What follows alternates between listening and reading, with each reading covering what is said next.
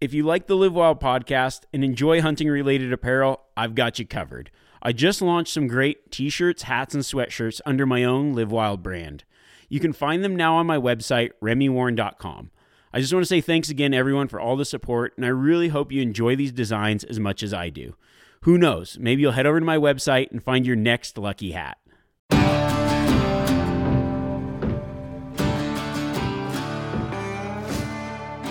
I'm Remi Warren, and I've lived my life in the wild.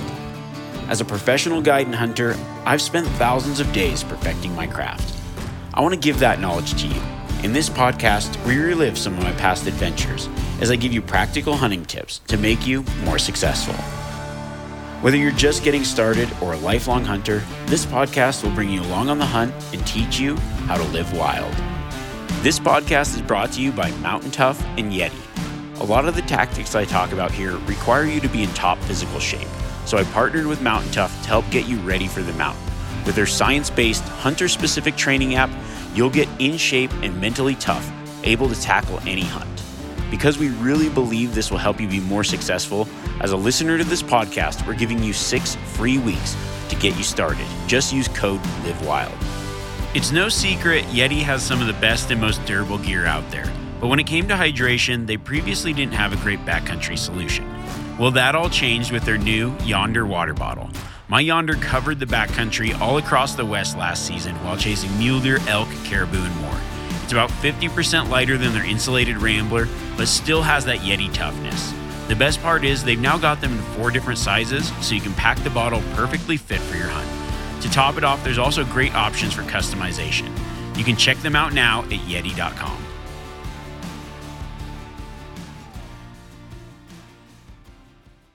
Well, everyone, welcome back to Live Wild podcast. It's already mid October. I can't believe it. It's like, oh, I've already had a lot of great hunts, and there's still a lot of season left for a lot of places across the country. Hunting seasons are just starting to ramp up. A lot of whitetail seasons.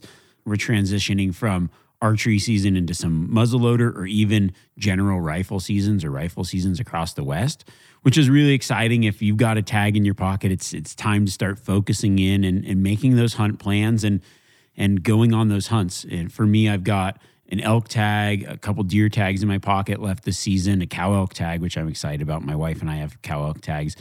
And to be honest, that's actually probably the hunt that I'm most excited about that I have remaining for this year. And then I've got a late muzzleloader hunt for mule deer that I'm really excited about. Going to hunt with a buddy of mine that we haven't had tags together in a long time. So it's going to be a really fun hunt. And I'm just looking forward to those hunts coming up. And one of the things that I think about this time of year, especially, is mule deer. And I was just thinking about it the other day. You know, honestly, finding mature mule deer, especially when it comes to general type areas, I think that's one of the toughest hunts in the West. And there's a lot of reasons for that because first of all, they're hard to find. You have to have the right habitat and the right things. And then you get all those things right, and you still have to find them. And a lot of the seasons make it difficult.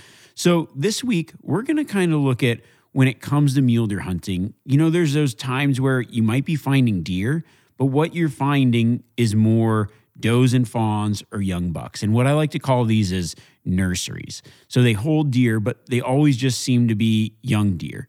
Now, the draw on the hunter is that you go there and you're getting on game. You keep seeing animals, you keep seeing deer, but it's not the type of deer that you might be looking for. Maybe you're trying to target a mature buck and you keep going to these spots where it's like, okay, I'm turning up deer, I'm turning up numbers.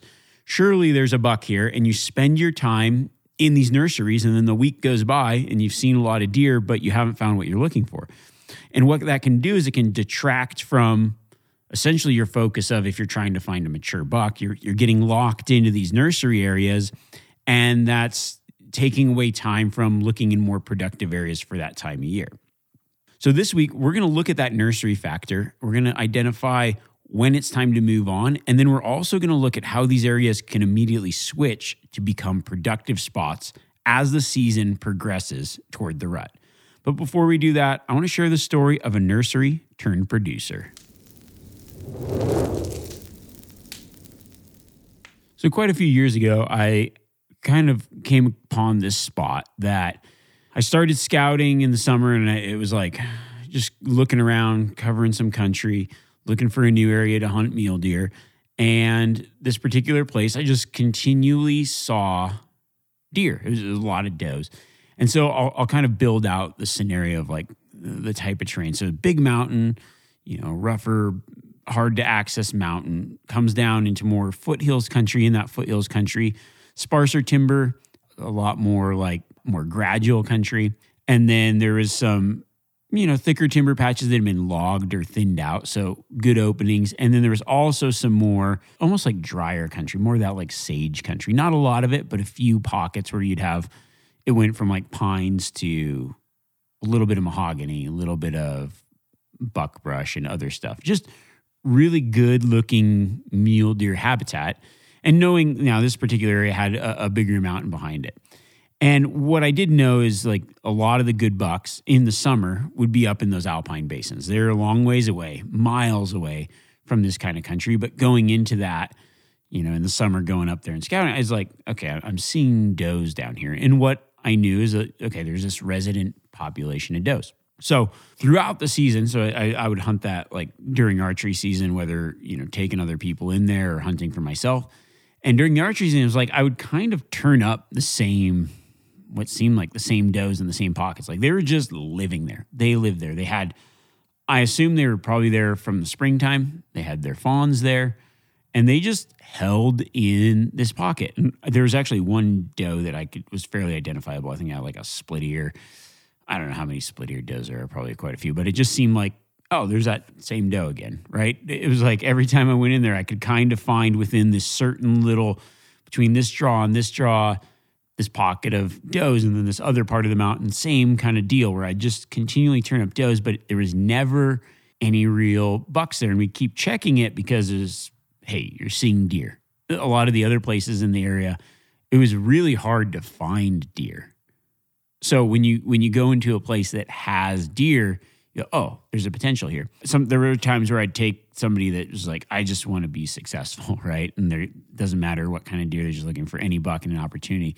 During the archery season, I'd I'd take them in there and we'd every once in a while turn up little, I'd say like two year old bucks, little three points, little forked horns. They were just hanging with the does or they'd pop in with this group and then or they'd be kind of in that same area, but never any mature bucks. However, as the season progressed, I kind of kept this spot in the back of my mind because logically, I know that the bucks are up on the mountain. This particular area you could hunt going into the rut. And so we know that there's bucks up there. They get timbered up in that early October timeframe, essentially now. And then toward the end of November, sure enough, rut action starts to boil up again. And I'm thinking, okay, these does are kind of always here. Right now, it's a nursery. It's just baby deer and does, no mature deer. I mean, as much as we looked in there or would go through there or would hunt something else in there, maybe look for elk or whatever, it's just always young deer. But knowing those doe pockets later on that season, we got some good snow that year. It was just a, a really good year for, you know, it seemed like other places the rut kind of picked up a little bit earlier and this this particular season would close down fairly early, so you couldn't hunt like all the way through the rut, but you could catch maybe some years that first part of the rut. And so this particular year, good snow tended to be an earlier rut. And first thing I decided to do was go check these doe pockets. And so we'd go in there and just start watching these pockets of does. And sure enough, the first day, nothing. But I can continually like get back and, and pick out these different groups and I knew exactly where to go. So I'd go check one pocket, go back to this other pocket. And then all of a sudden, boom, buck shows up. Nice, big, mature three by three, you know, not a giant, but a, really good buck. And so we ended up, one of the guys that was with me shot it. It was his best mule deer. I was like, oh, cool. Okay. Then we would just kind of continually check these pockets as the time went on. And sure enough, better deer and more deer would be in and out. Now, they weren't locking down with the does because it's just that earlier part of the rut. But what ended up happening was this this place that never had mature bucks then became a place where we could utilize these does to start turning up bucks in country that's kind of tough to hunt, honestly, and it's hard to find mule deer. So what it did was it allowed us to narrow our, our focus and our search to this particular spot where we knew that there was deer and we knew that it's like almost like our live bait, we called it. Like this is a good place to attract deer. And actually, I had uh, a buddy of mine was taking out an older guy, and, and I had to work. And I was like, okay, there's this big buck that I'd been seeing up on the mountain you need to take him in here. I was like, these pockets of doe. I just, it's logical that the bucks, that buck would, we knew, I knew where he was summering. It was a logical route for him to come down. Why would he not be checking these pockets? I mean, just continually check these pockets. And the, so he he took the guy in there, and sure enough, like came around the corner over the ridge. I mean, where the buck had been, where the doe pockets were, and I just kind of like just gave him every. I was like, here's where the does are. They're between here and here here and here. And I've seen them there nearly every time. Like it's just a nursery that they don't leave, yet bucks are starting to show up. And he went in there and they shot like a giant, big four by four, lots of kickers and flyers, almost 190 inch buck in a general unit. It was like a 180 something. And he had some broken points on him. And it was a deer that I, I was like really glad this guy took this deer because, you know, I, I was actually hunting it for myself, but I, I knew that there was no more time that I could hunt it. And it was awesome that he was able to go in there and get that buck. I was glad somebody was able to take it. And sure enough, like, you know, scouting in there and knowing that area was one thing, but also, you know, having that plan and just understanding that nursery wasn't worth spending my time in earlier in the season. But as the season progressed and we got closer to the rut, it then became a magnet for bucks and was a producer for us. And then it's just kind of one of those tactics that I've used over the years of okay, I've been in that position where you find deer. You know, there's a place that I hunted general tag for quite a few years, and there's places where I can go and find deer regularly. Yet I know that those places are just, it's always the same. I know not that a good buck couldn't turn up, right? But I'm there and I'm like, doe, fawn, fork and horn, small three point, doe, fawn. And it's like I'm turning up deer when I go up on the mountain I might not even see a deer in a week, but here I can see 20, 30 deer a day. And it makes me feel like, oh, this is the spot. There's deer. We just got to keep going. Yet I know that it's not a producer that time of year. And now this that particular area I can't hunt during the rut. So it's an October time frame and and there's nothing I can do. So I used to get sucked into that cycle of just like, okay, this is where the deer are at. More deer, more opportunity. And now I kind of realize like that's not always the case. We have to understand the deer behavior, focus on what the mature deer are doing, and then go spend our time doing that. And, and that has led to a lot more mature bucks for me over the years. Now, of course, I've talked about this before. Hey, you gotta you gotta figure out what your goals are. If you just want to be successful, absolutely, you know, target those areas because that's where the immature deer are going to be there's a big difference between mature bucks and immature bucks. Like we we've been talking about mature bull elk and immature bull elk. They're like two different species. They do different things, they have different habits. But when we start to focus in, and then maybe you've got a season where you can utilize that knowledge of where the does are, where these nurseries are at, and what might happen when the rut switches on, can be a game changer when it comes to success for whatever tag you're hunting. So let's first dive into what is a nursery. And I think of a nursery like this like there's places where you can go, and it just seems like all there are are young deer, fawns, does, and little bucks. And there's a reason that these areas occur. And, and what I think it is, and what I would kind of classify as a nursery, is a place where there's a very resident population of does. And that resident population of does is very safe in this particular area. They stay there because they have everything that they need and they have safety for their fawns. So often in these nursery type areas, I could go in. I, have noticed this like during spring bear season is when I actually do a lot of scouting in the springtime because I could be bear hunting and then also learning a lot about the unit. And there's certain pockets where it's like there's does here. They have their fawns. And I go back in there later in the summer and those does are still there with their fawns. And then you go back in September and those does are still there with their fawns. And through October, they're very resident deer. Now there's deer in every unit that summer they transition. If you got an area with big elevation changes, those bucks do definitely different things in the summer than what the does do. Not that there won't be does at the top of the mountain, not that there won't be bucks at the bottom of the mountain, but traditionally they have their habits and the things that they like, and that's primarily for safety. Now, these groups of does in these nurseries, it's just a safety and numbers game. They they can herd up, they like the area, they've got everything they need. There's probably a good amount of cover, but there's a lot of feed, there's a lot of escape routes. There's just a safety of familiarity, and these deer are very resident deer. And so what happens is those resident deer live there and they essentially live there throughout the entire year. And so as a hunter, you you pop into that area and you start turning up deer and you're like deer, deer, deer, deer, deer, and you start to feel good. Now, this isn't to say that when every area where you start to see deer is is a nursery.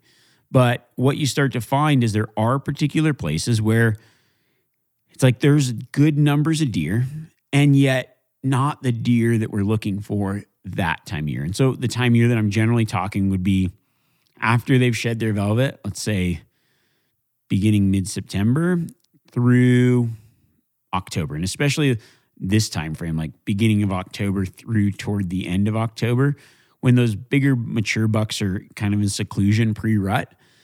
Um, you, you tend to find that those bigger bucks have pulled away from these particular areas, and it's just all young deer, uh, younger bucks cruising around, and it can be a great place to target those type of deer because you might have, you know, immature bucks deciding to try to rut early or getting in and thinking, oh, dude, there's does, there's ladies here. Let's let's get in here before they get their butts kicked and moved away. But it's an area that just holds a certain age class of deer, and I like to think of it sometimes when I'm hunting is like birds of a feather flock together kind of mentality where mature bucks like a certain place, does like a certain place, younger bucks like a certain place. And when you start to find repetition of that, then you start to understand like, okay, this is just a nursery. Now, I think one of the important things to decipher is am I in a nursery or am I just in a good area that has good habitat where this is a spot where I'm going to turn up a buck? sometimes that's very hard to distinguish because, of course, a good deer can pop up anywhere. I used to like this. I think it was like Eastman's back in the day. They would say, oh, was it maybe Mike Eastman would say, a big deer where you find them. It's like, no shit, Sherlock. Of course, big deer where you find them, right? But sometimes a big deer can be in places you don't expect. It just happens, right? You can't, there's not one size fits all, but for the most part, things tend to follow patterns. So, yes, you can find a, a good deer in a nursery and whatever, but you can also burn up a lot of time hunting in an area where there's lots of deer and no bucks. And that's just, I think the question that I get asked all the time is, okay, I hunted all week and all I saw were does and fawns. And my thought is you're probably in a nursery type area. You got sucked into that situation because you were seeing deer and you didn't invest time going somewhere else. And when that happens, I've done it. We've all done it you tend to spin your wheels in a spot where the, those bucks just aren't going to show up for that time that you're there. So we need to figure out how do I identify this nursery area? And then what are some things that I can do to utilize this nursery type area to my benefit? One of the easiest ways to identify if an area is kind of a, nursery type area is if you had a lot of previous knowledge in this particular spot, right? any hunting that you do, the more you hunt a particular place, the better you get at hunting it and understanding, okay, this canyon, there's places that I've been. And it's like this particular canyon always holds does. And that's just, it holds them every day of the year. They're always there. Now, if you're going into an area and you don't know the area, going into a new spot, how do we decide that?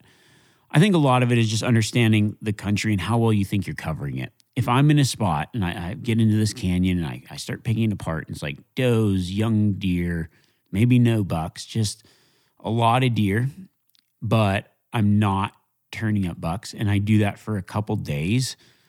I start to kind of tend to think, okay, there's deer here, but not the type of deer I'm looking for. And I, I try to match up a couple things. One is the time of year. And by time of year, I mean, is it the October timeframe when those bucks are going to be more solitary and probably finding pockets away from these does? Like they're just they're going to be in areas that they're more secluded, or is it a time frame where bucks should be around does right now? So if it's that rutting time frame and I start seeing does, I'm going to start focusing in. if it's a time frame where the mature bucks are probably secluded from the does, then I'm going to start to think maybe I should pick other spots to to look for. And really, it, it is one of those things that you just kind of get practice with of understanding like what's the terrain look like, where is it on the mountain, and what am I seeing here? You know, it's one of those things you just kind of have to go with your gut on a little bit. Go, I feel like this area isn't a producer, even though there's a lot of deer here. Um, maybe I should check a different spot. And so when you do find that nursery, here's some of the things like I think that habitat kind of indicates it a little bit as well. You know, it's one of those things like if you're in the, and this is hard to say too, because mule deer do like different types of terrain. So there's like, let's say you're in a big mountain and there's lower country that's a little more open, has that sage type stuff. You can definitely find big bucks in that any time of year. And I've talked about it before where you match your hunting style to the type of terrain. But then you've got a big mountain with a lot of timber, and yeah, I think a majority of your your deer are going to be timbered up in this October timeframe, up in that top third of the mountain, below the alpine, above this stuff, waiting for that rut to hit. Hardest place to find deer, hardest place to hunt. So habitat can indicate it a little bit. But what we're going to think about is okay, where if there's deer here and these deer have fawns, does and fawns. Well, to get fawns, you need bucks. So there's clearly bucks here at some point, and these deer are clearly hanging in this pattern and they really like this particular area.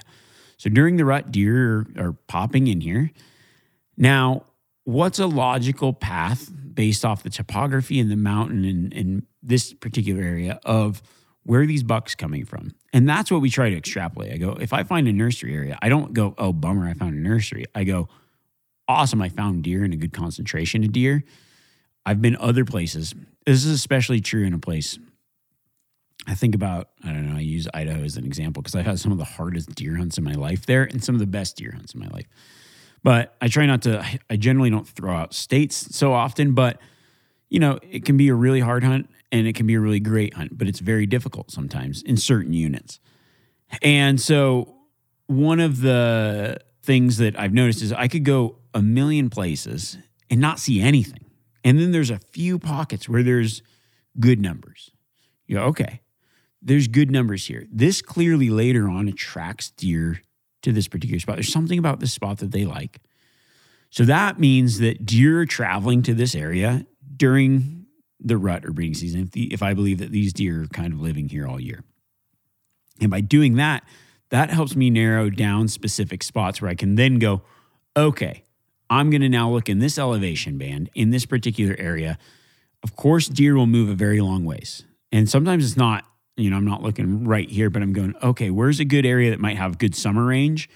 Where between here and there, and what's a good route that they might take? And I've done that and been very successful finding isolated pockets for, you know, single mature bucks where they're living.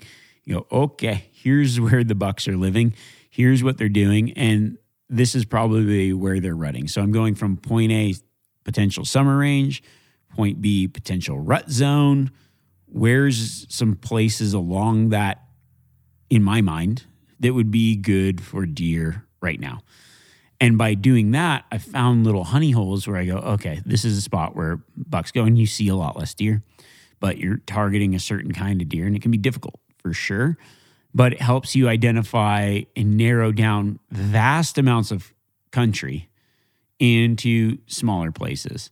You know, I think about like, and this is, you know, back when as you could get a non-resident Idaho tag and hunt the entire state. I would hunt nearly every unit, like looking for pockets and places to go and, and hunt, you know, and spend a lot of time cruising to different units and shoot. I mean, in a season, I would maybe go into seven to 10 different units, honestly. Now, now you can't do that anymore, which is bummer, but uh, residents can. So, uh, but you know, this is this is just to say, you know, there's a lot of country in, in even just a single unit in any Western state, Nevada, Utah, Montana, Idaho, Colorado, Wyoming, uh, Oregon, Washington, doesn't matter. California, doesn't matter. There's a lot of California, and there's a lot of country that you don't even think about. There's a lot of country in that state. It's a big state, a lot of mountains.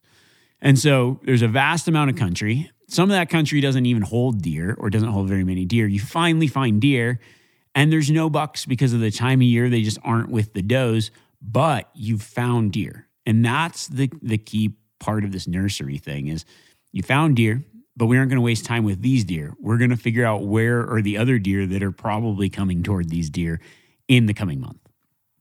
And so that's the nice thing about understanding, you know, a nursery area. Okay, it's not maybe a buck producer right now.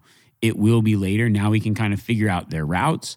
Uh, I pull up, I'll just pull up my Go Hunt maps. I'll look at, okay, this is a place where I think that they're moving in from. Now, if you understand the unit too, you could do a little bit of research on that unit and go, okay, this is a major migration unit. Deer are coming from 100 miles away. Well, that might make a difference. But if it's not that, and there's resident populations in where you're at, and there always will be. I mean, there's a lot of areas that are migration areas, and there's still resident populations. There's an area that I've hunted a lot in Nevada. It's a draw tag, or I've hunted with friends, and it's a major migration area. But there's still in the summer certain deer that never leave, bucks and does included. Oh, so, realistically, when we find a nursery area, the first two mm-hmm. things that I start to think about and the way that I work backwards from that is I go, okay, here's an area. I've identified it as a nursery. I'm looking for a mature buck. Now I'm going to work backwards in two ways. The first is I'm going to hunt the fringes of that, the areas where it might be a little bit removed, but fairly close, and places that I think have that good cover to hide bucks. Maybe a steeper portion of the canyon. Like if I've got this one draw, and in the bottom part, it's got three little breaks in it. And those three breaks, there's does always bouncing back and forth. There's some good creek action in the bottom and, you know, good open sage or whatever. And they just seem to be out eating all the time, doing their thing. I go, okay. Now I look at the mountain, I go, oh, here's a good steep portion of the mountain. It's got a few more tight guts. It's really kind of rough and broken country, which is good for a big buck. It's, you know, big bucks like that because they can bound and that's why mule deer jump instead of run because they in steep country they can get away from predators very quickly uh, they're jumping 10 15 feet at a time sometimes you watch it. you see like their tracks in the snow you go dude down this steep thing that thing just flew down this mountain and i look for those pockets where hey maybe there's a really thick patch of aspens or other type of brush or timber in a couple guts. Some good rock cover and hey there's even water in here. There's there's good browse inside that cover. That's probably where these bucks are tucked into. And so i can i can kind of hunt those fringes where i think okay this is a place where those bucks are to be tucked into and spend a little bit of time glassing that and, and picking that apart hunting that and then from there i think okay the next logical place is higher on the mountain um, you know you always go like oh deeper and steeper and that is actually in a lot of instances works out in your favor, um, or more cover or something like that. But you know, higher on the mountain, a little bit further back, is my next logical estimation of where the bucks would be if I find an area that that's holding deer and has good deer habitat. Now, as we start to move into later in the season, one of the things if you've been scouting and you go, "Hey, I've been scouting and I find this area that's it's just does and fawns," They're always there. I found a nursery. Well, a nursery can be a good buck producer as the rut starts to kick up. And maybe not even a place where uh, bucks are are holing up, but a place where they're cruising through, checking pockets of does. When you think about mule deer during the rut, there's a few things that I've noticed in years of guiding and, and certain deer pockets to look toward. Now, when I find a pocket with a lot like does and a lot of fawns. I, I, I like to think of it does this way as the rut kicks on is is like essentially live bait. They're going to be the attractor for bucks. Now bucks in the initial part of the rut are going to be cruising, and that's I love that cruising stage because you just never know what's going to show up. It's the hardest time to kill them during the rut though because they are. I mean, I've seen good buck just grunting and moving and never stopping all day. Like oh, there he is, and he's two miles away. And when you get over there, he is far gone. Nothing's stopping that deer. But uh, not every pocket of does is created equal. Not every set of live bait is as good as the next one. So there's going to be pockets where it's like does, and every doe has a fawn. That is our least productive pocket of does. What I want to find is a pocket of does where fewer fawns. And the reason for that is is because you know, I don't know if there's maybe a biologist could verify this or just deny it. It doesn't matter because I've seen it more times than not, like just spending every day of the rut out looking at deer, you start to pick up a few things. And those pockets with the the fawns, if they have their fawns, it just seems like yes, they can go into estrus, but it's going to be a lot later. And so the pockets without the fawns are the does that get the bucks interested earlier. Those are the does that often are the ones that the bucks focus in on. And so I'll see a pocket of let's say I've got a pocket where it's like seven does, two fawns that's my productive pocket. And I've got another pocket with seven does, eight fawns, right? Not as productive. It'll bucks will cruise through there, they'll check them and they'll move on real quick. So the pockets with the fewer fawns, more does, those are the ones that I start and go like, this is my honey hole. This is this is my number one pocket. And then I can check those other pockets as well or those other areas. And so what we're going to do is we're going to use these nurseries, these areas that hold small bucks or or other deer as the places where we're going to focus on later on as the rut starts to kick off. If you got a tag that goes into the rut, it's awesome. And one of the other things that I think about is in some of these places, you go, this area, there's a place that I, you know, remember hunting a lot. And it was like always does and small bucks. And that was kind of the indicator of this area often starts to attract the better bucks sooner than those other places. Maybe those small bucks think like, oh, it's like an indicator of this is going to be a productive set of does and they're just ready waiting hoping that they can sneak in there and get on some does sooner. But in actuality the bigger bucks start to get in and, and bust them out before that ever happens.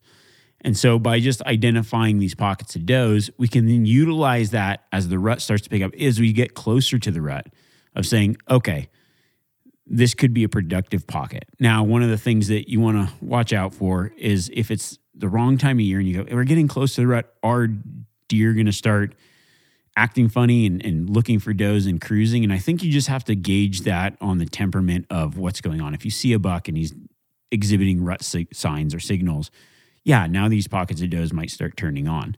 If not, then I'm going to probably still go, okay, I'm going to hunt the fringe country and a little bit higher up until that maybe more rutting activity starts. Then I can start focusing in on these nursery areas that become producers. But until that point, you know, for the most part, you might be just spinning our wheels, continually watching and spending a lot of time focusing on these particular deer because we're seeing deer when what we're actually looking for is in another place altogether.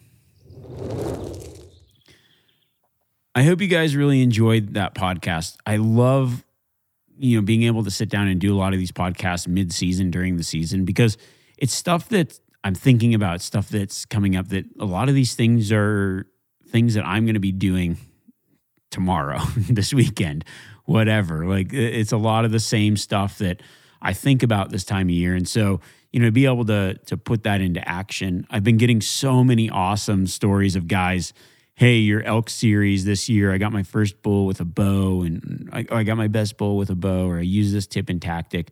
You get feel free at any point. Shoot me a message, shoot me an Instagram message, or um, some photos. And if you guys don't mind, I, I always feel weird about sharing stuff without you know. So if you guys want and, and don't care if I share some of that stuff, that'd be awesome. And then a lot of the photos of stuff with the Live Wild brand gear some great pictures, successful lucky hat, a lot of lucky hats out there. So thank you guys for sending those. And if you guys don't mind uh, me sharing that, just put it in the message. Like, yeah, I don't mind if you share this. I've also been getting a lot of awesome hunting stories that I'd like to put up on my blog on my website because it's fun to hear from guys that were successful and, and used a certain tactic or or whatever, or struggled for a while, or or even just maybe you've been successful for a lot and you're like, hey, I really enjoy this podcast and just sharing that success with others. You know, we can all learn from each other. So if you guys have those stories and don't mind if I share those on that, just put it in the message. Like, yeah, it's okay if you use this because um, a lot of people have been emailing some awesome stories as well. You can email me at hunt at remiwarren.com. That's the same one if you're on my email list. That's the same one we send out emails on that. If you guys aren't on that email list, get on it because I pretty much do some awesome, some of the best giveaways of the year through that. I think I just like being able to give back to you guys that have supported me for so long. So thank you guys for that. Thank you for those stories. I'd love to share some of those stories. You know, a lot of people have been sending little write ups of their hunts, and I might not be able to reply to all of them during the hunting season, but I definitely at least look through them and see them. And there's some awesome stories coming through. So thank you guys so much for sharing that with me. I really appreciate it. You know, this time of year for me, it's it, it's like the busy time, right? It's the it's how I make my living is guiding and being out in the mountains all the time. And part of it too is keeping up a good routine where I stay, you know, I'm, I'm doing a, like a lot. I feel like this year, I'm like, I've had some guys uh, hunting with me, whether they're filming or whatever. And they're like, there was one day we, I don't know, we went 10 miles and then like thought the day was over and we did an additional eight miles. He's like, I knew there was a way that you could make 18 miles out of this day. I was like, I put in a lot of miles and cover a lot of country and, and hunt hard. Not every day's, you know, big days like that, but for the most part, just try to get after it the best to my ability to, to find that success. And I think one of the things that I've noticed, I am essentially my entire life at doing this. I've been guiding since pretty much my entire adult life, you know, and, and a lot of that would be spending hundreds of days back to back out in the field. And it's like you have to maintain your energy levels and fitness levels so you can just go from it doesn't matter if it's a three day hunt, a two day hunt, a 12 day hunt. You know, you want to be as strong on the first day as the last day. And a lot of that also just kind of comes down to fueling yourself in the field, you know, bringing the right foods and, and hydration and, and stuff like that. I've talked about hydration for a long time. Great supporter of this podcast, Wilderness Athlete. I've worked with them. I've been using their stuff since it was a company. And I really actually think about it in the times that, you know, throughout the season, like this season, the hydrate and recover, they've got a new like rescue hydration. And I've used that more this year and, and felt like there's a lot of times where I needed that additional boost of electrolytes. Um, some awesome stuff on their site. And another thing that I like to do throughout the season is, you know, I wake up. I, enjoy coffee. I love I love a good cup of coffee. But what I've been doing is first thing when I get up, hydrating. I'll drink a uh, essentially I've got a big Yeti yonder bottle here, and I just do a energy and focus in it, and that's my first drink of the day. Like get that. It's like a boost of caffeine. It makes me real happy, excited, or just a hydrate and recover and then have a big bottle of water and some hydration in that first thing in the morning. And then I've been doing just like a meal replace. They've got their meal replace shakes. And I'll mix that in as like, I don't really like to eat first thing in the morning, but I know if I have some kind of something to pull from, if I can front load a little bit, that's better. And I've been trying to eat a little bit more in the mornings, but sometimes if I eat, this is, if I eat breakfast, my lunch is gone by 9 30 a.m. You know, you get up so early if I start my metabolism up there, I feel like I just run through my lunch. And maybe that's a, a good thing. Maybe I'm front loading and, and, burning all those calories. But just doing that, that little bit of shake where it's like, okay, I'm eating, I'm hydrating, I'm getting some fuel. So then a little bit more after sunup or whatever, I can then dip into some pack out bars or or some other bars and it's a really good system for me. I, have been really enjoying it. I feel like I've been v- really strong this year, even kind of, I don't know, coming into the season. I feel like you know, we're, we're midway through, and I feel like I've had really some of the hardest hunts of my life this year. Just like Alaska sheep hunt, elk hunt that just like everything's been going to the end, and a, a desert sheep hunt that I'm going to tell you guys the story about here pretty soon just a lot of grinding it out, it feels like this year, almost kind of struggling a little bit, but also having, you know, feeling really good in the mountains. And and I always generally do, but I feel exceptionally good this year. I don't know what it is. Maybe it's just good to be out. um, so that's just, you know, one of the things that I, I like to talk about the companies that really support us, but also that have some of the best stuff out there, in my opinion. You guys, as always, can use code Live Wild for 20% off any of the wilderness athlete stuff. So something to think about if you're interested in in their products. And then hey, if you guys like this mule deer stuff that I've been talking about, I have some really good courses on outdoor class. If you haven't seen them yet, I got one on bow hunting mule deer. I got one on just finding mule deer that I did last year. You can also get all the other outdoor classes. There's continually new ones popping up from other people. Uh, I, I've just I'm very passionate about mule deer hunting, and so I thought it'd be a good way to to showcase some of the little nuances that is better seen in video, not just on these podcasts. So if you're interested in more like deep dives into mule deer hunting, don't have outdoor class, get it because there's a lot of good stuff on elk hunting and pretty much all kinds of hunting, cooking, whatever. Been fun to do those. I'm working on another one here that we'll do next year. So something to think about if, if you guys are interested. You can always on that as well use code Live Wild for a discount on that. I like to be able to give back to the listeners. So those are those are some of the options to be able to kind of see some more stuff on on you're like, hey, I liked this podcast. I want to know more about mule deer hunting. I think that's the hunt that most Western hunters trying to find mature mule deer buck, you're gonna struggle with. Elk hunting for sure as well, but I don't know, there's something difficult about finding good mule deer bucks. So I think that that'll help you guys out. Until next week, I'm just going to say get out and hunt. It's that time of year. Let's do it. Catch you guys later.